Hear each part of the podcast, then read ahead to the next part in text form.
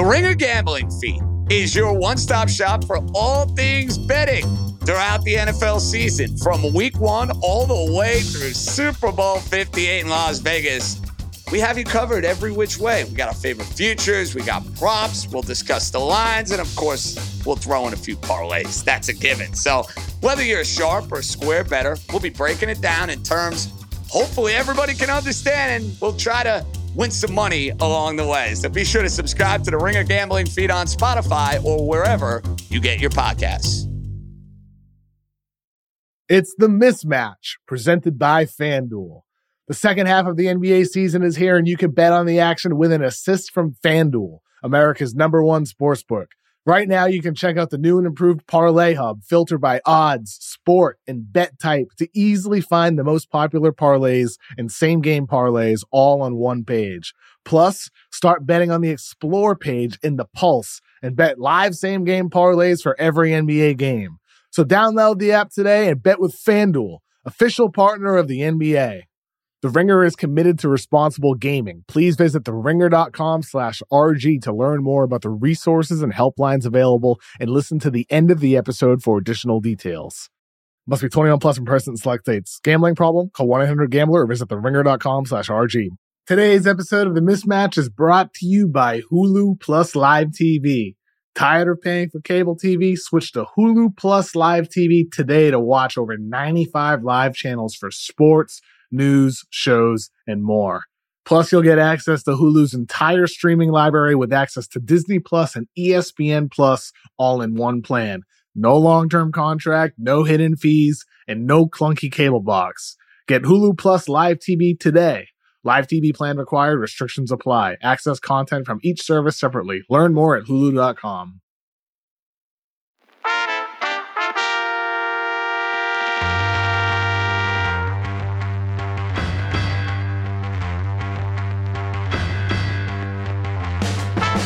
Welcome to the mismatch. I'm Chris Vernon, and joining me as he does every Monday night from the ringer.com is Kevin O'Connor, aka Kevin O'Bomber, Kevin O'Concert, Kevin O'Camera, Kevin O'Conflict, Kevin O'Climber, Kevin O'Candyland, Kevin O'Blazarian, Kevin O'Sphere, Kevin Oh, Wemby Wow. versus Chet. Whoa. So we are recording this at halftime of the Oklahoma City versus San Antonio preseason basketball game. We had communicated earlier in the day and said that they were going to be on NBA TV. And so, why don't we just watch the first half? And that way, we'll at least be able to comment on it after seeing these two against each other in NBA uniforms for the first time. And they're two big draws. Obviously, Chet not playing his rookie year last year, Wemby, the number one pick overall, and uh, box office attraction to say the least. And my God, um, I don't know how many of our how, mu- how much of our audience watch this. You need to go back and at least pull up on YouTube like the highlights from this. That that half just got done, and it was so much more than we could have ever bargained for. At halftime, it is 81 to 74 Spurs. The Spurs scored 43 points in the first quarter of a preseason game, their first preseason game, which is more points than they scored in any quarter all last season or preseason. The, their highest score was 42, 42. In the second quarter, the Thunder scored 44 in the quarter, which gave us an 81 to 74 halftime score with Chet Holmgren having 21 points and nine rebounds, and Victor Wembanyama having 18 points and three rebounds. And, you know, the, the announcers were talking about how this could be a thing that we see for years to come. You obviously pray for health for both of these players, especially given their grotesque size and the inability for many uh, that size to have, you know, great health um, and be able to play 82 games on a regular. But good grief, Kev, when you look at these two, and I'm thinking about this upcoming season, and I'm thinking about these league pass nights and going out of your way to check teams out. The level of entertainment just watching those two on the same court and be so far beyond any expectation you could have. I mean, I know defense is not at a premium, but both of them are so damn good to be on an NBA preseason court, even for the first time. It's not common. You don't see guys just come out there and do what they were doing, even in that first half. And it got me so excited about both of them and both of those teams for this upcoming year because we are going to have two to truly go out of our way to check out. And already they're doing it in different ways. Oh, because we're we're seeing both of them in the first half have hit a pair of three pointers. One of the threes that Wemby hit was coming off of a handoff where he's like running from the right corner into the towards the middle of the three point line, takes the handoff, sidestep dribbles into this kind of fadeaway three pointer like unstoppable if a guy of that size is doing that. We're seeing them both attack from the perimeter, like doing these crazy moves using their also, crazy. It's like, like the it's future. Yes. It's the future. It's, it's alien like versus alien. Yes, and and both of them flexed multiple times like like with the with the drive to the basket and at one point, Wemby headbutted Chet Holmgren on his drive and got the and one. And on the other end, Chet just bodied Zach Collins, goes to the basket, lays it in, and oh, then he's beautiful. flexing. He has no muscles, and he's flexing. And I'm like, this is the most entertaining thing you could ever watch. I, I, the Wemby thing, him, cro- the crossover drive and then obviously the pull up sidestep three. Like all I was thinking about was that meme and how many times it's going to be used this year when people see him for the first time. The the chick on the airplane that's like, I'm telling oh, you, yeah. not real. He's yeah, not yeah. real. Like that's what it felt like. Like, how yes. is this even? It doesn't even. I'm watching it and I know it sounds over the top, but people got to see this to believe it. it's, like, it's not it's not over the top. It's not oh, over the top at all. I mean that that's why we we can't talk about it without like laughing in the middle of our sentences. It's just unbelievable to actually look at this and be like, "Oh my goodness, it's actually happening. This is actually real. These guys are actually doing these crazy things in the court." Well, and, and already everybody's been trying to tamp down expectations. You know, like, no. "Oh, he's probably not like I'm like, how is he not gonna score? like what is what is, how is, like how I, I'm trying to figure out how he doesn't score. His first bucket, he tipped in a missed free throw where he just reached over Chet Holmgren. Chet Holmgren's like seven one. He just reached over him and tipped it in like a a dad playing against his kid on a mini goal. It was ridiculous. I'm like, I, How's he not supposed to score? This isn't even really like the new Tim Duncan versus Kevin Garnett. This is kind of like the evolutionary Kevin Garnett versus evolutionary Kevin Garnett. That's that's what this is. I mean, like these two tall, lanky, skilled seven footers who can do everything on the floor, and they're on two teams that clearly already. Gregg Popovich using Victor Wembanyama in unique ways.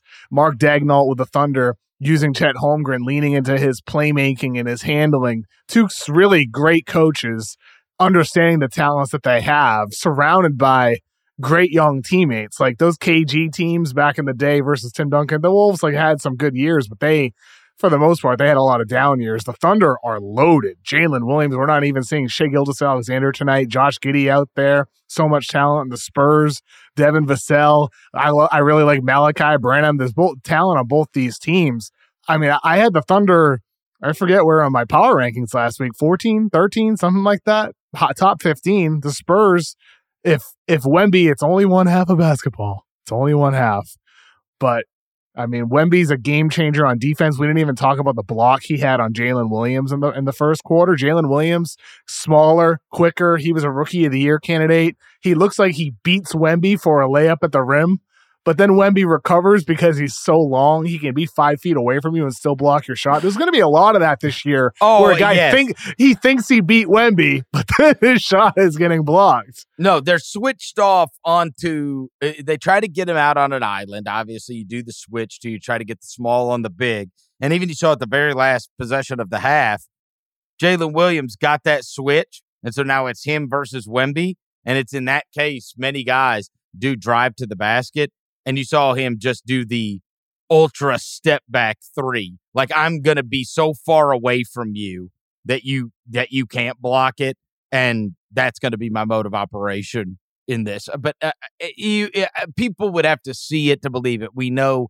it's preseason, but there is no question putting the ball in the bucket is putting the ball in the bucket. And both those guys, it's hard to imagine. Like I go to preseason games and then 41 regular season games a year, including playoffs. And uh, the the level of defense played in a regular season basketball game is not so stringent that these guys are not going to be able to get buckets. I'm sorry, like, and I don't care who they're playing against; they are matchup nightmares. And I think if you're Gilgeous-Alexander, you're probably sitting back watching that, like, all right, I'm gonna throw him the ball a little more. Like this guy can get buckets for me, and obviously Giddey is feeding him. Like I, you you tune in to see Wemby, and you walk away going, "Damn, Chet." Like he was the one that we didn't see last year. And here we go again with Sam Presti. You know, if he nailed that Chet pick, he obviously nailed the Jalen Williams pick. You know, the the Gilgeous-Alexander trade just looks unbelievable and getting him signed up long term and then going, you know, convincing him to go through this short rebuild. The Giddey pick nailed. And it's like, this is some serious young talent. And and and again, the team on the other side's got some serious young talent as well. And it's you're just watching these two. You know, I think maybe Oklahoma City's a little further along Mhm. than the Spurs are in the development, but future is uh, certainly insanely bright for both of those franchises. And they are uh, nobody's walking over either of them on a regular, you know, Tuesday night where the last, you know, certainly the the Thunder were very competitive last year, but the Spurs were one of those that people just chalked up as a win. Didn't really matter, but like there's really I, I don't even know who's going to be truly bad. Like I, I think Portland's Portland's going to be catching people. Uh, Dude, Houston kidding. obviously is much better than they were last year. Like I don't think in the and and uh, obviously there's going to be some teams in the West or in the Eastern Conference. the Wizards could be Yeah. bad. They're, they're like the one team that I look at and I'm like, yeah, they're gonna really stink. Yeah, and like, and I'll get to a team uh, in a little bit. Um, you know that I that I'm a little worried about, but honestly, when you look up and down it, it's like if San Antonio's super competitive, and if Oklahoma City is as good as we think they're going to be, and like it's you kind of look at Portland and Utah, and Utah was like the story of the NBA last year, fighting for a damn play-in spot when they had no business, according to anybody, doing that. And Portland, like you look at their roster, I mean, it's look, they're not going to win a ton of games, but they're certainly got, they got enough talent to be able to catch you on the night that you take them, you know, lightly. So this Western Conference is going to be a bloodbath if these two, you know, have this kind of talent, the Spurs and the and, and the Thunder. I think that's Yeah, one of the big I mean, takeaways. Top top to bottom in the West, it, it's gonna be tough every single night because you said it with the Blazers. Like they they have they have good players. I mean, Jerami Grant, really good player. Uh, you know, you add Robert Williams and DeAndre Ayton, you, you could have a really good defense. Uh, I was at uh, Blazers training camp on Saturday. I talked with Chauncey Billups and DeAndre Ayton for an upcoming thing on the Ringer, and like you just look at the guys on that roster. Malcolm Brogdon was just six man of the year. They have a lot of good players. It's just Yeah. it's just they're a young team. They're led by a rookie point guard. Young teams don't usually win, but they're not going to be a team that people you know roll over every single night. I think they're going to be a tough out, competitive into the fourth quarter a lot of the time, and that's that's kind of what Chauncey said to me. He's like, we, you know, we make no mistake, we know we're a young team.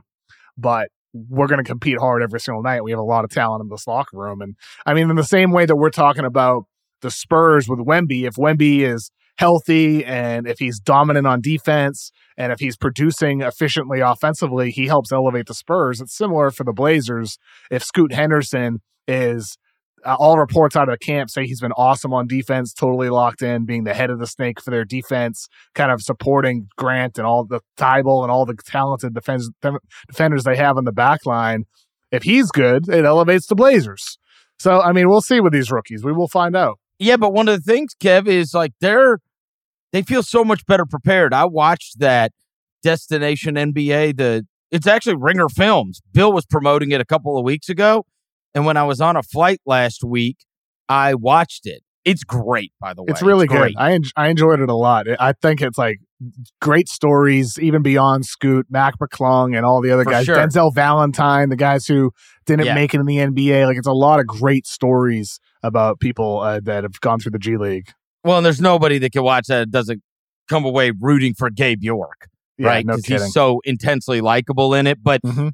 we're inundated with a hundred thousand sports docs. There's ones that coming out like literally every week. And I had not gotten around to that one yet. And it was very good. I liked it a lot, uh, for sure. Um, but anyway, you come away loving Scoot as well. And I'm sitting there thinking about it and him coming in so young at 17 playing in the G League. And you think about the level of preparation that he has for this next level, which is great. Chet Holmgren was eh, a lot of these guys are young for their class. He was already old for his class. So he is more of an adult than your typical rookie that comes in. And obviously, he missed all of last season. And then we know the level of competition Wembanyama has been playing. He's been playing against grown men. And so these guys are just much better equipped to play on this level than I think what we were used to for so much of our childhood and uh, teenage uh, and young adult years, which was guys would come into the league and there's that it, it, there's a real learning curve that takes place and they're not ready to be guys that can really affect winning and losing immediately.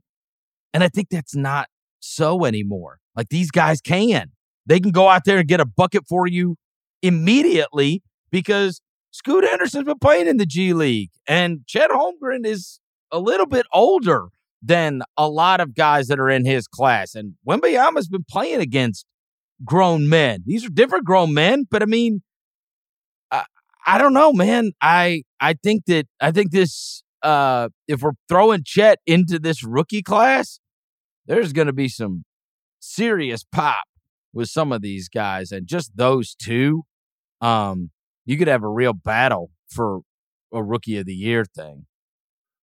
I mean, th- this could end up one of those all-time great rookie classes. Good. And we didn't love the draft past Wembanyama, you know, Well, I not mean, in love.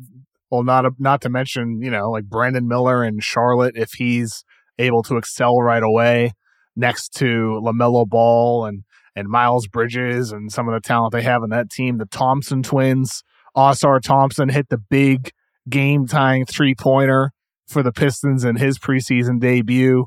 Uh, like he filled up the box score in a lot of different ways. Bro, I mean, bro like the- what were they doing playing him 38 minutes? I don't understand. what is that? Mo- Monty Williams had a quote after the game where he's like, "I didn't realize how many minutes he had." It's like, dude, you've been coaching for you've been coaching for how long?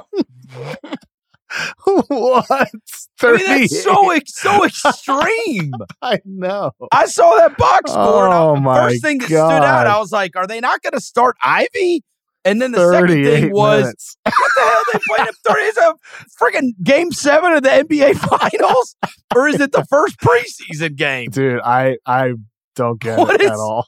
That's just ridiculous. But but eh, Monty Monty's quote, you know, I didn't realize how long I had him on the floor. It just it just does go to show the positive impact that an Ausar Thompson or an Amen Thompson, both of them as twin brothers, can just make in the game. Where as a coach, you just can't help but leave them in the game They're so good. God bless. The NBA season is almost here, so make sure you're ready for tip off with FanDuel, America's number one sports book. New customers get $200 in bonus bets guaranteed when you place your first $5 bet. That's $200 in bonus bets, win or lose. From the championship odds to player awards, FanDuel has you covered. As preseason's getting rolling, now's a good time to look at some under the radar teams, whether it's for awards like Tyrese Halliburton at plus 5,000 for most improved player, or teams that are competing for the NBA finals, like the Warriors at plus 1,400 feel like a really good value bet. The Clippers at plus 2,700, they're not my pick for sure. I don't trust Kawhi and Paul George will stay healthy, but if they do, that's pretty good value as the 10th highest finals odds in the league on the FanDuel Sportsbook. So if you've been thinking about joining FanDuel, there's no better time to get in on the action. The app is easy to use. There's a wide range of futures, even aside from awards and finals odds. There's win totals, player stats, awards, conference winners, and way more than that. And now FanDuel is also now live in Kentucky. Download the app and take advantage of their great special offers and boosts to celebrate. So visit fanduel.com slash mismatch. Make every moment more with FanDuel, official sportsbook partner of the NBA. Must be 21 plus and present in select states. First online real money wager only. $10 first deposit required. Bonus issued as non-withdrawable bonus bets that expire seven days after receipt. Restrictions apply. See terms at sportsbook.fanduel.com. Let's touch on that game because if we're talking about like, look, I love overreacting to the stuff we see in the preseason. That's kind of uh, a good theme considering we started with our uh, undying love for the Chet Wemby matchup that we just got to watch in the first half. The Suns out the gate making like 17 of their first 21 shots and dropping 46 points in the first quarter. Like, mm. whatever you envisioned of, mm-hmm. like, hey, what could this look like? It was like all of it. Like, I, I, don't know how you make that many shots. Um, it was, if you think, like, man, this is great 2K team, like, this could be really devastating and then you see them make 17 of their first 21 shots and they're flying up and down the court and popping the ball around. And I was like, good grief. And it was going to be interesting to see who they started alongside those three. At least one glimpse. And this is one of the things that we look at in preseason is how are these coaches kind of what who are they starting and kind of what the rotations look like. Um, we know Durant, Beal, and Booker have their spots. It, it was actually Okogie and and Nurkic mm-hmm. for the first one. So no like they didn't go with like point guard um along with those guys. Like they're letting these guys share the distribution. Like it's kind of a equal opportunity thing. Obviously Booker's probably gonna have the ball the most, initiating things. But then you figure like and and we praised them for how they were able to put together kind of the rest of their roster. Like Grayson Allen's going to play for them for sure. What Eubanks is going to play as a big. Watanabe's going to play. Diop's going to play. Eric Gordon's going to play. So, I mean, that gives you shit. That's 10 already. And then who knows, like, you know, of the others, Damion Lee and Metu and Saben Lee, those, I, you know, there might be a couple other guys, but I mean, you at least got 10 that you know are going to like get minutes for you and could fill in when somebody's got to miss a game or two or a week or two. But man, coming off of that, like coming off the hey, what's this going to look like in reality with Beal Booker and Durant to drop 46 your first time out the box? Again, we know it's preseason, but buckets are buckets in these guys. I mean, when you only miss four of your first 21 shots, I can't help but be blown away. And man, they are going to be potent, potent. It's amazing how many of them all just came off the dribble like that that's what it's going to be just pull up after pull up after pull up after pull up with those guys and, and in transition mm-hmm, yeah right they're going to yep. get the ball get up down the court you know because that is it is something you notice the speed right? so much quicker it's like double double time compared to chris paul like after three Chris. years with chris paul it was not that's even right. close that's right and it, they're a lot easier to defend you know this was uh when they played against denver you know, when they didn't have Paul in there, that was like the one, the games that they got off, that was it. That was taking the ball up the court. That was just beating them down in transition, not letting them set up. Like when Booker went crazy and Durant went crazy in unison, and they were dropping like the you know 35 plus games between them. Those were when they get you get them in transition, uh, and and you got matchup problems. You know, you're not able to. You know, you're having a cross match on this stuff, and just any kind of space. It's almost like you know, it was amazing that being as bogged down as they were sometimes. They're just so individually talented, but man, they get up and down the court and play with some pace. They are, uh, I don't know how you're supposed to. The the the, the shooting is just free. The shot making between just Durant and Booker, and then you're just throwing in Beal in the mix. They uh, but Chris, it's not. It's the even besides those guys. I mean, like Grayson Allen had a big night off the bench. He's gonna have nights where he's shooting the ball well. Eric Gordon can have big nights. They got shooters. They have Watanabe. They have different types of centers. Like no, those are all guys that can make open shots, which yes. is every friggin' shot they take is open. That was Absolutely. the problem, right? Okogie's not even the guy that really like makes open shots, so he, no. he might he may not be able to hold on to that spot, you know, with them. But when you're playing with those three, just be the other guy that's standing in the corner that they're going to throw it to you. And Watanabe you know, when he was playing with Durant in Brooklyn, he was shooting like 50% from corner threes, remember? He's going to, that you know, that's why they went and got him because it's just uh, Durant gets it on that uh, high side. He drives in, kicks out of Yuta, and he just became a professional corner three shooter. That's it.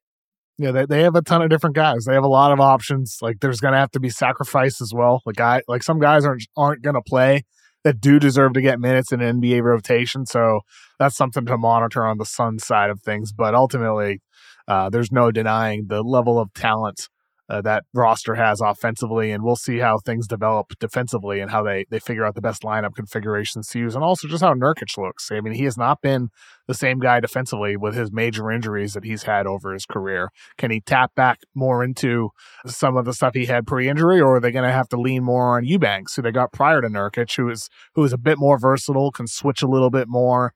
Um, and and is an explosive at rim finisher. So uh, we'll see what way they end up kind of figuring out this big man rotation, but they have different types of options. And even Metu, you mentioned him, he had two threes yeah. in the game of, to bring some size and some spacing.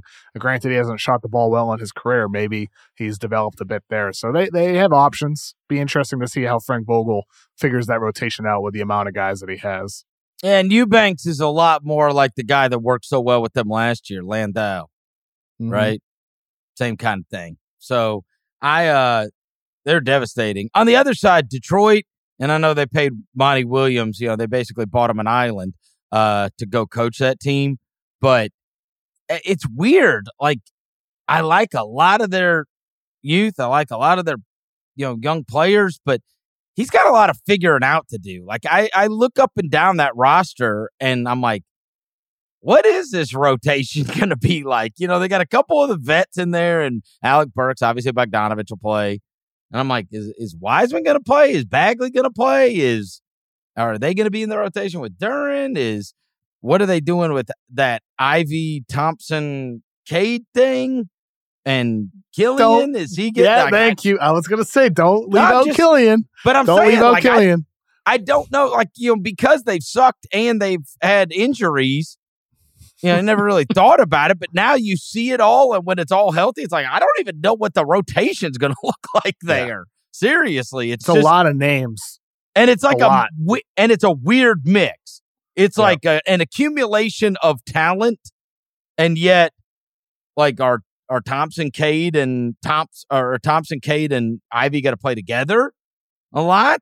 Or what are they doing on the Duren, Wiseman, Bagley, like that. I, I just, I don't really know. I don't really know how they're going to be figuring this out. The big question with the Pistons is how good is Cade Cunningham? Yeah, is he going to be the face of your franchise? Is he just a good player? because to me, like Cade gets a pass last season. Obviously, he's hurt. His Sure. rookie year, his rookie year was impressive. It was a good start, but he didn't necessarily look like a for sure top ten player his rookie year. So, is this year going to be a, a third year leap for him? Is he gonna is he gonna pop? Is he gonna extend his range behind the three point line? Is he going to be a guy averaging 20 plus points per game on great efficiency, energizing that offense? Or is he just going to be one of the guys that is handling the ball on that team? Like you said, with Jaden Ivey, Killian Hayes, Ausar Thompson, and like never mind some of the veterans they have, like Bogdanovich. He's bigger, but he handles the ball. Uh, you got Alec Burks in that rotation. He can handle the ball a little bit. Will it just be by committee, or is Right. Cade going to establish himself as the dominant piece on that team that demands having the ball in his hands? That that's that's going to decide whether this Pistons team is just like, oh yeah, they have good talent, or oh like oh they actually have like an incredibly bright future. Well, and you know the other thing, I, I'm in love with Ivey, and I'm sitting there going like, uh, did this stymie that? Like, Hmm. you know, like is the Thompson thing? What are we doing here on this? Like, uh, it's, uh, who is this good? Did you just draft over him? He's a fifth pick a year ago, and it's like, it, are these guys not going to be able to play together? Well, Or are they? cons- consecutive years they draft Cade Cunningham, Killian Hayes, and Jaden Ivey, Ausar Thompson. I mean, Right. like year after year, after it's guard, guard, guard, guard, guard, ball handler. So it's like they're Mhm. just they're throwing darts, hoping one of these guys pops into a star. And Yeah. like Monty Williams throughout preseason. I, I, I saw the quotes with him hyping up Killian Hayes, and I'm like, whoa, don't get me too excited here. I know. Monty Williams saying Killian's looking good. and, and then you realize he's the fourth point guard. yeah, he, then you, but then he looked he looked better like in preseason. He looked great. He looked Sure. really good uh, during, during that first preseason game. So Monty, you know, talked him up. So like, how do you distribute the touches for all of these guys that need those developmental reps? That's that's a real challenge for the Pistons. And if I, I like, it's so early at this point, but I do wonder if at some point during the season that like. Troy Weaver and that Yeah. Pistons front office determines that we have to move one of these guys and even though we're not in a position where it's about winning, it's about evenly distributing the talent on this roster for the sake of development. It's too hard to so develop many all of them. Yeah, you hard- can't. No, it's too hard to develop all of them. Mhm. right? I mean, I, I I went through this many, many, many years ago. You know, you look up and you, you know, at one point you've got uh Kyle Lowry, but then the next year you draft Mike Conley over his Yeah. head, and it's like Mhm. then, then uh, Kyle Lowry hates his life. It's like what? This was going to be my chance, and now you had to move him. You had to move, and they ended up, uh, you know, it was one of Daryl Morey's best moves ever was acquiring Lowry in Houston for pennies. And it's like, but it was one of those things where it was like, all right, now we've decided this is the guy. So this guy can go. And obviously, Kyle Lowry ended up going off and winning a title and, uh, you know, making seven or eight all star teams and having a great career. But I- I've seen it happen before. And it's, you know, it's going to lead to some discontent. And if you want to do right by both your guys, uh, Mike Conley doesn't become what he becomes, and Kyle Lowry doesn't become what he becomes unless they would have broken that up. It would have been amazing to have both of them, but there's no way. You weren't going to be able to do it. And both of them ended up having very good careers for sure. Celtics and the Knicks were playing tonight. I didn't pay attention to it because the Celtics weren't playing anybody. Uh, The Celtics Uh, did I play didn't their either. guys in the first one. Uh, the Knicks uh, did play their guys. Oh, but- one thing it is worth mentioning though, like mid fourth quarter as we record, another good Payton Pritchard game. Uh, he had a big first preseason game, and he has 21 points as of currently recording, four of 11 from three. I mean, like they He's gave him the contracts. Four pockets full. Yeah, I That's mean, what he's, happens, they got the contract extension. It, it it seems like Pritchard or, Pritchard is definitely part of the way they envision uh, having a point guard off their bench. All right. So speaking of point guard off their bench, I feel like we might disagree on this. So first time out the gates for them. It's hard to judge Philly. Philly obviously did not have Harden. They also did not have Embiid in that first game, but they played their guys, and it was going to be interesting to see what Boston would roll out there for a starting lineup. And they rolled out uh, Derrick White along with Brown and Tatum, and then the two bigs. Porzingis and Horford. And the idea is that, you know, they had told Derrick White after the Marcus Smart thing that, you know, we're clearing the way, give you more opportunity, you know, that that's going to be your gig. Well, then they went and got Jrue Holiday. And I know there's a lot of Boston fans, including our boss, Bill Simmons, who talk about Derrick White like he's the second coming of, uh, I, I, don't even know, uh, Chris Paul. But uh, Derrick White's good, but Jrue Holiday is a way better basketball player than Derrick White. And you just traded these guys to get him. And it's like, is he really going to bring this dude off the bench? Is he really going to bring Jrue? Did you really just acquire Jrue Holiday and now he's going to bring him off the bench? And that's going to be Derrick White's spot? Again, we'll see as the preseason goes on. But that was at least what they did coming out the gate. And I do wonder on that if it's one of those, man, we told Derrick that this well, is going to be his thing. Missoula, Mazzulla said after the game, part of the reason why he did that is just because Jrue showed up sure. midway through the week, and it was just they're going to experiment with different lineups. I think I think you'll see sometimes maybe Porzingis or Horford come off the bench too during the preseason. I, I, I would expect the Celtics to try different things out and and see what works. Jrue Holiday has to start for that team. Jrue Holiday yeah, is just I mean, he's better at everything than Derrick White.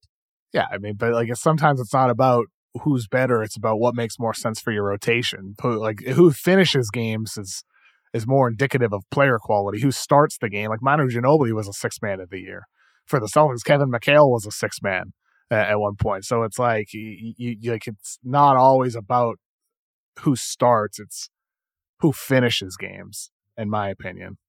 So you think Jrue Holiday? Uh, well, I mean, Derrick White. I think that's a great role for him, is being the the other guard. But I know that he's got a lot of fans in Boston. There's no way around that. Um, I mean, but it's but like if you're starting Tatum and Brown and Porzingis, and those three guys are going to be getting shots and touches. Maybe it does make more sense to start Derrick White and then have Jrue Holiday more of the ball handling presence, be your six man off the bench and energize like the Brogdon? offense.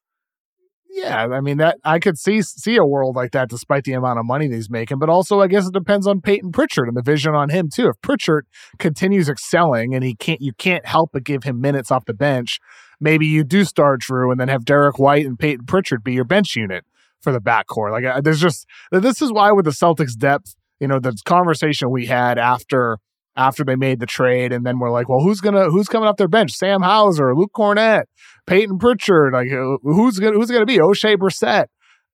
They, Bunch they of have, white guys. They, they, well, Brissett's not.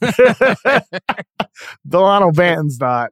But Lamar Stevens. I mean, we'll see what. But they have they have some quality talents. It's just a matter of who ends up uh, the, manifesting from this big bunch where they deserve minutes. And if nobody does, that's when they would have to make trades to improve their depth. But I'm intrigued by Boston's flexibility and their options in the rotation. We'll, well see what Por- Porzingis looked awesome. First yeah, time out, he looked awesome. Sensational.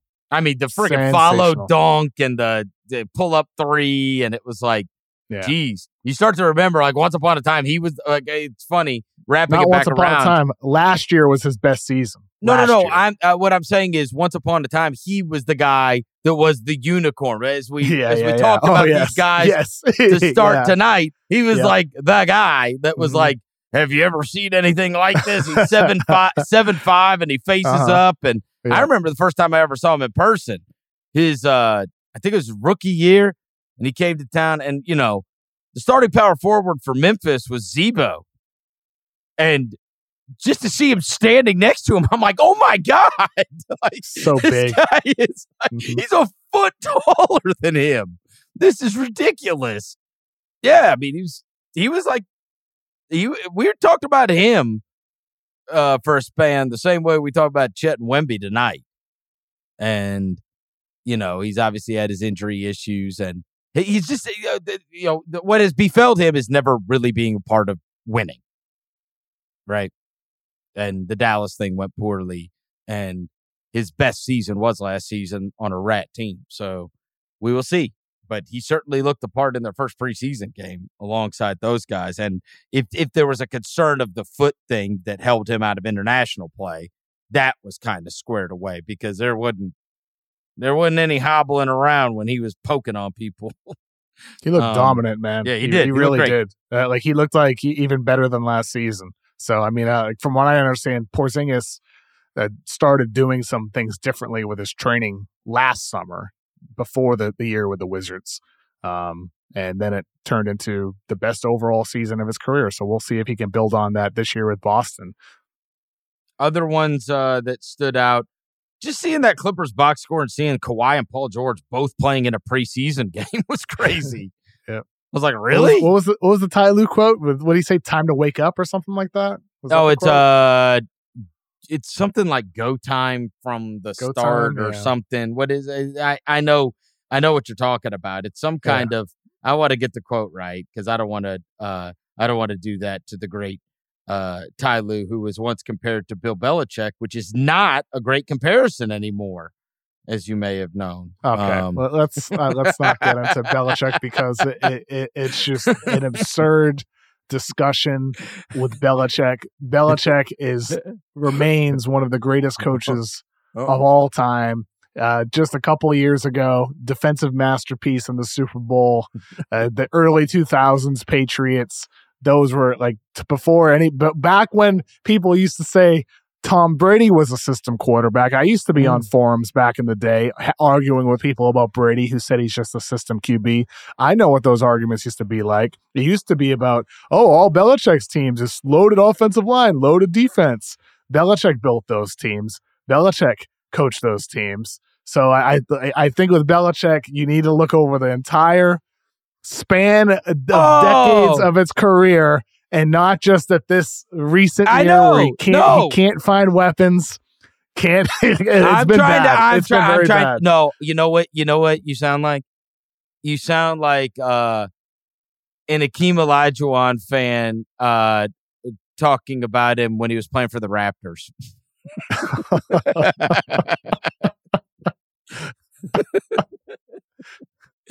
what, do you think? What do you think about Bill Simmons saying that Belichick should leave the Patriots for another team to get the? No, no, the wins record I, on I think he wants him to leave the Patriots. I don't think. I don't think he. I don't think he's doing that for Bill's benefit. I Uh, think I he's mean- doing that for Bill Simmons' benefit. he's done. I mean, I think the best the best case for probably for Bill Belichick is that he needs another, another Scott Pioli, like someone who can. I mean, the best case team. is Brady saying he's not going to be on Fox next year and he's going to come back. Uh, yeah, can you imagine? Save the Well, franchise. well real, really, the best case is bottoming out and getting Caleb Williams from USC. That dude is crazy. so is the one from Carolina. You Oh got to watch God. him. Yeah, Drake yeah. May. Yeah, Oh there's some God. talent, dude. Like this is Oh. this is a year to bottom out and get a quarterback. It feels like this isn't I know. one of those like Trey Lance, Mac Jones No. drafts where it's like, or yeah, yeah, they could No, be no, good, no. uh, but I don't. This is like the for sure type of guys. Williams and Maye are both just freakish. Um, Tyronn Lue's uh, day one urgency plan. That's what it is. Oh, you got the quote. Cool. Yeah, day one urgency. There it is. So, Okay. hey, look, Okay. day one urgency. And, you know, of course, on Media Day, Kawhi said, there's no NBA rules that are going to make me play games or whatever he said. You know, I'm paraphrasing, but it was something to that effect, right? Marvin Harrison Jr. is on this draft too. I forgot. Marvin Yep. Harrison Jr. Crazy former Colts. Great. Yeah. Kawhi and Paul George, both out there for a preseason game, stood out. CP3 playing with Curry and Thompson, Wiggins and Looney. Figure that that about Mhm. sounds right until Draymond comes back, right? Kind of kind of cool to see, but still, just feels so weird, doesn't it? Doesn't it feel strange more than any other star player like changing teams? I don't like I, I know it feels weird. Like this, it just doesn't make me feel right. No. I don't like it. I like I like him and Curry hating each other. Yeah, me too. It's just I don't know. and him and. Draymond, you know, I don't Get- know. getting in each other's faces. It it feels wrong to me. It- Yeah. I feel like the Warriors like are not gonna. They're not gonna win. Like, I just don't feel like they're gonna win the finals. I don't like it. It's, it's just something's oh, wrong. Because he's there It's just just something by his feels mere wrong. presence. I don't know. It's, it's not. It's not even about that. It just feels wrong. Like you said, they should dislike each other. Yeah, I don't like. I I, I don't like No. them being on the same team. Today's episode of The Mismatch is brought to you by Hulu Plus Live TV. Tired of paying for cable TV? Switch to Hulu Plus Live TV today to watch over 95 live channels for sports, news, shows, and more. Plus, you'll get access to Hulu's entire streaming library with access to Disney Plus and ESPN Plus all in one plan. No long term contract, no hidden fees, and no clunky cable box. Get Hulu Plus Live TV today. Live TV plan required, restrictions apply. Access content from each service separately. Learn more at hulu.com. This episode is brought to you by Lululemon. Guys, if you're ready for a new pair of pants, try one of Lululemon's ABC pants. They're made to make you look and feel good. And there's lots of different styles to choose from. My favorite, because I walk around LA every day, I like the joggers. I'm not jogging, I'm just walking fast. But if you're working out, I would try them out. And if you want something a little sleek, maybe business like, maybe try the ABC Slim Fit trouser. But I am a joggers guy. I just, once COVID happened, I was just like, I'm, I want to wear jogging pants and joggers and all kinds of soft pants as much as I possibly can, especially when I'm working out. Ultra comfortable and versatile. ABC pants are really in a league of their own. Buy a pair right now at lululemon.com. Okay. So I said earlier, and I got so many people in my life that I care about a lot that either have a connection to or love the Mavericks. They were the first ones out the box. Minnesota, I liked. Thought Minnesota looked good first time out. And I like a lot of guys on their roster. They'll have to do some figuring out, obviously, on the Edwards ascension in conjunction with Towns and Gobert, as we know, whatever. But they, they got problems of, you know, talent and figuring out how it's going to work that Dallas thing, you see it without Ky- Kyrie. And I know we were positive about them. I, we liked the Grant Williams acquisition and whatever. But, you know, they played those preseason games without Kyrie. My God, Kevin, it is bleak. It's bleak. When you see them without Kyrie, I'm like, damn, bro. Luka's should have just brought his international team come play with. He might have a better chance. He's out there with friggin' Omax, Prosper, whatever, and Dereck Lively. Like, are they expecting Dereck Lively to be good immediately? And Dereck Lively and, you know, whatever the guy's name is, uh, Olivier Maxence Prosper and uh just call him Omax. Omax. Omax. You look up and down their roster, and I'm like, God, like, put somebody good in. And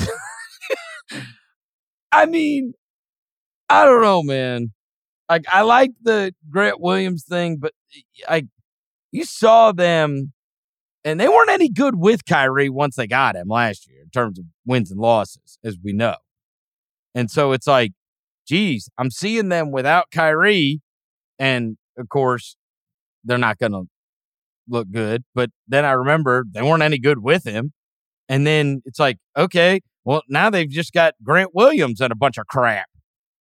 And I don't know. I don't know, Kev. Like that may be one. We talk about how competitive the West is. Talk about how competitive the West is. That was a team that I probably was.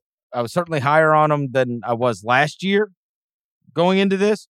But then after like seeing it, man, that roster stinks. It really yeah. does. It stinks. It stinks. I'm like, put in Maxi Kleber. Like, I mean, when you're when you're trying to get Dwight Powell and Maxi Kleber back in there, it's like, God, like there this is some malpractice going on surrounding Luka with this lot. Well, I mean, listen, like I, I think if you're a Mavericks fan looking for silver linings, Dereck Lively had some good moments defensively, protecting the rim. Uh, that's at least encouraging. Omax Prosper, not so good. Uh, looking like he's not going to get a lot of minutes unless he can turn that around quickly. But yeah, like the roster. But it was kind of crazy. They didn't even start Josh Green. Yeah, no, I, I think Josh Green should be starting. Like, what? Why? Why? Yeah. Like right out the gate. That's yeah, the guy you Omax. Gave, yeah, that was yeah, weird. I know. I know. Uh, I I agree with you there. Josh Green should be starting over Omax. Omax, we'll see if he can carve out a role um, I'm sure they're still in an experimental phase too with figuring out the exact rotation that they'll end up using. But the thing that sticks in my mind from those first two games, Chris, isn't something that happened on the court. It's the video that went viral of Grant Williams goofing around on the sidelines and Kyrie just giving him like the stink eye. like, what are you doing, you clown? Like that type of look. You know, I you saw that clip, right? Like just just an early sign Chemistry, right? of chemistry issues blossoming around uh Kyrie being Kyrie and Grant Williams being a, a goofball.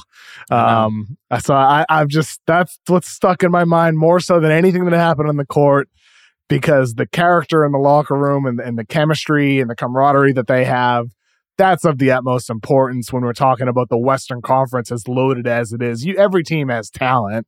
Which teams are playing together? Which teams are selfless? Uh, wh- which teams are fighting hard for each other? And just that glare that Grant Williams got on the bench, that made me think that something is up there.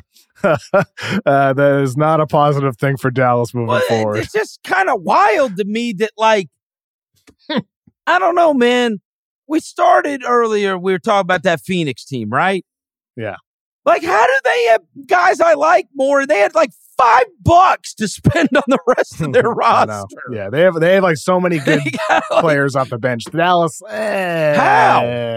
They had like don't know. five bucks and somehow ended up with more guys that you'd want to kick out to for an open three. It's just all you Mhm. need. All you need is a bunch of guys. Like he's going to dominate the ball all the time. And then the, him and Kyrie are going to do the my turn, your turn. So like, I don't. Uh, uh, I guess they're trying to hope that like maybe some of these rookies can flank it and you're putting a lot on Lively to be good immediately. I It's not like It's a- Lively was yeah. a killer in college. You know what I mean? He he got off to a horrible start. Horrible and, start. and, and and then he finished well. And, Yeah, and like fine. he, he helped. He he helped. He at one point he went from guy who could be a top five, top ten pick to a guy that should go back to college, and then he became the twelfth pick. Like he he did fix his stock. But he's going to take some um, time. Yeah, I, I mean, like any like any rookie, like any rookie big, eh, like even the guys who started the podcast talking about Chet and Wemby, they're going to go through their growing pains too. So is Dereck Lively. It's tough. Mhm. Yep. Yeah. But I mean, at least those guys have already been awesome. Oh yeah, they've Dereck Lively was not Like, uh, awesome. Uh, Like, like, know what I wait, Wemby, Wemby, Wemby was a professional. Chet Holmgren had a year to, Yeah. uh, you know, get his body improved, like, watch games, watch film, be around this team. But he was also one of the best players in college basketball yes, the year yeah. that he played. Mhm. Dereck Lively was not one of the best players in college basketball. He was not even like it, he wasn't even like great for the ACC. So I don't know. Uh, Let's put a lot on him, and that uh, I don't know how much you, you're going to see some serious Luka frustration. I hate it for all the people that I care about that love that team, and man, you just uh, we're not going to belabor the point. You go back to the Brunson thing, and it's like, my God, what a what a catastrophe! and they get What a a game on! Tuesday at 11:45 a.m. Pacific, I believe, against Real Madrid, Mhm. Luka's old team. Um, be something else. No Kyrie reportedly in this game either. But it'd be say. something else. it'd be something else. Wait, if a- wait, this a- one- try to build that team chemistry. be you- something else if, this one goes poorly for Dallas too against Real Madrid. Yeah. Um. Last thing, I- I'm actually going to go see uh the Bucks in person tomorrow night. I'm hoping Lillard Oh hell yeah! uh, maybe plays. You know, they didn't really. Uh, I know Giannis didn't play. Lillard didn't play in their uh, one over the weekend. So I'm hopeful that I get to see them um, possibly in person. I'd like to. I, I'm, I'm hopeful. I it'd be might cool. see him Saturday. Uh, Saturday really? in, in in L.A. The Bucks are are going to play the Lakers. Uh, I I might go to that one. There you go. Yeah. So Mhm. yeah, I'm gonna check. I'm gonna check them out. Uh, tomorrow night. Uh, there's a Tuesday night game. Uh, in Memphis, and then uh, I know like their first game. They, you know, and it, it might be different, right? It's it's a new coach. It's not Budenholzer anymore, so they might go about it a little bit different. And figure some of these guys are going to want to get some reps with their guys in some kind of game situations, and they usually play, you know, the middle few, uh, and then don't, you know, kind of rest it at the end where nobody plays and you're trying to figure it out. So, uh, we will hopefully uh we'll be back on Thursday, I believe, and then we can talk about it. Uh, because I'll have actually seen a basketball game in person. Uh, the Cowboys were playing the 49ers, so I did not go to the preseason game last night. I watched it on TV. Uh, the one that Tough. was, uh, oh boy, I wish I would have gone. I wish I would have gone to uh the uh the Grizzlies preseason game against Indiana. I never that went to overtime, no less. The only time I wished I would have ever gone. But you know, we've got a kind of a tradition where we go to my dad's house for the Cowboys games, and my mom's birthday was over the weekend, so we went Oh, over there. and Happy happy that. belated to your mom. Yeah. That's cool. and so we went and did that. Uh, and there is some there's some thankfulness of even enjoying the misery together. At least we can all bitch to each other. And uh, my poor son, I mean, I just, you know, I feel terrible as a father putting him through this. My childhood was Uh, great. You know, my childhood is filled with Super Bowls and, you know, uh, you know, uh, Troy Aikman and Emmitt Smith and Michael Irvin and uh, Deion Sanders, all these guys. And it's like, all he knows is pain and suffering and losing in the worst possible ways and getting humiliated in huge games. And it just sucks. Mhm. just sucks. I know, I know. It, it, it is crazy. It's like like I grew up obviously in the the glory of the Patriots years, but I grew up also hearing about the Cowboys were America's team, and and, they still had some competitive teams throughout my childhood, but but the the Cowboys that I remember is like Tony Romo as the holder, and Oh, I know. uh, I mean it, that 49ers That's the last is- time. That's the last time I've lost my mind over a game. Oh, Tony Romo, I broke the remote. Yeah. really? Wow. Probably when I knew I uh, probably when I knew I was going to marry my wife. She witnessed it in person. I mean, I I lost my mind. I just looked When he fumbled the- yes, Oh against it. Wow. I mean, I thought that they were going to win. The Yeah. like I thought that was the year. I think Grossman ended up getting there. Wow, Bill Parcells was a quote of that It- a coach at that time. That's He was, wow. That, that was a 19 yard field goal, dude. Oh my god.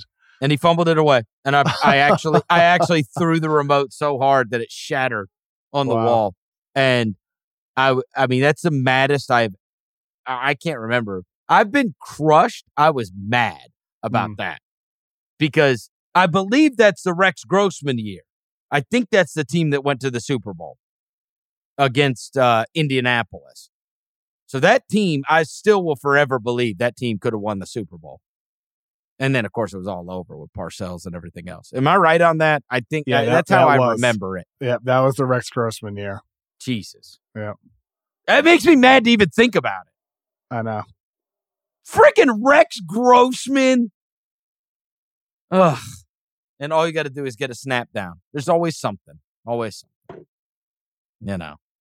I guess I look, so at least getting your brains beat in like they did last night was better. That's what was crushing that year for the the, the Patriots losing to the Colts in the AFC Championship game. Oh, Peyton yeah. Manning fi- finally getting his victory yeah. the fourth quarter comeback, and, and it's like, wow, we would have faced Rex Grossman in the Super Bowl.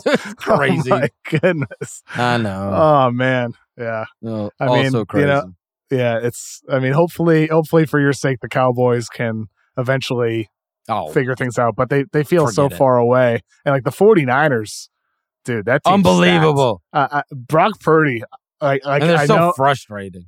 Brock Purdy, uh, he Purdy's He's good. good. He's a good player. He makes He smart is. decisions. I agree. I like Purdy. I'm pro Purdy. I am pro Purdy too. I invented Mm-hmm. him at Iowa State. I used to pick his team every week to win. and now to watch him play for my producer's team is killing me. And Collinsworth, oh my God. I, I don't even look, this is an NBA pod. But Kyle, Collinsworth making me feel like I was watching friggin' John Elway. Like they, everybody, uh, the, the Cowboys suck so bad. The whole damn team was wide open. Micah, nobody even got a paw on the guy, and he's it's not like he's throwing it in tight windows. These guys, nobody's within 20 yards of him. Like, oh, he threw that pass to George Kittle. There's nobody within 20 yards of him ever. Like you could have thrown it, Kevin. And uh, again, he's good. But I wasn't watching, you know, Aaron Rodgers throw it on a, you know, in, a one centimeter space. They're awesome though. Eh, You know, I look, I have to live with it every day. My my my hometown producer is Bang Bang Niner Gang and Roser loves them so much. And I've just got to hear about it and then face him every day knowing the utter humiliation that took place that game sucked. Sucked. F them. I'm done with I'm done. I'm done with the NFL season. By the way, according to our schedule, uh, we do not have another podcast this week. Oh, according we don't. according to uh, the Ringer NBA offseason podcast schedule. All right, then we'll be back next week.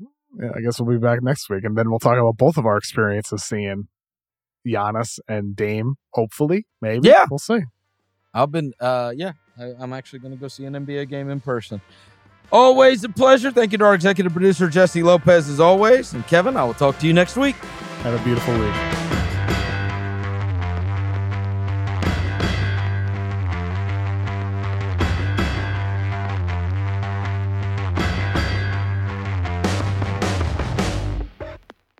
Must be 21 plus and present in select states. FanDuel is offering online sports wagering in Kansas under an agreement with Kansas Star Casino LLC. Gambling problem? Call 1-800-GAMBLER or visit FanDuel.com slash RG in Colorado, Iowa, Kentucky, Michigan, New Jersey, Ohio, Pennsylvania, Illinois, Tennessee, and Virginia. Call 1-800-NEXT-STEP or text NEXT-STEP 53342 in Arizona. Call 1-888-789-7777 or visit ccpg.org slash chat in Connecticut. Call 1-800-9-WITH-IT in Indiana. Call 1-800-522-4700 or visit ksgamblinghelp.com in Kansas. Call 1-877-770-STOP in Louisiana. Visit mdgamblinghelp.org in Maryland. Visit 1-800-GAMBLER.net in West Virginia. Call 1-800-522-4700 in Wyoming. Hope is here.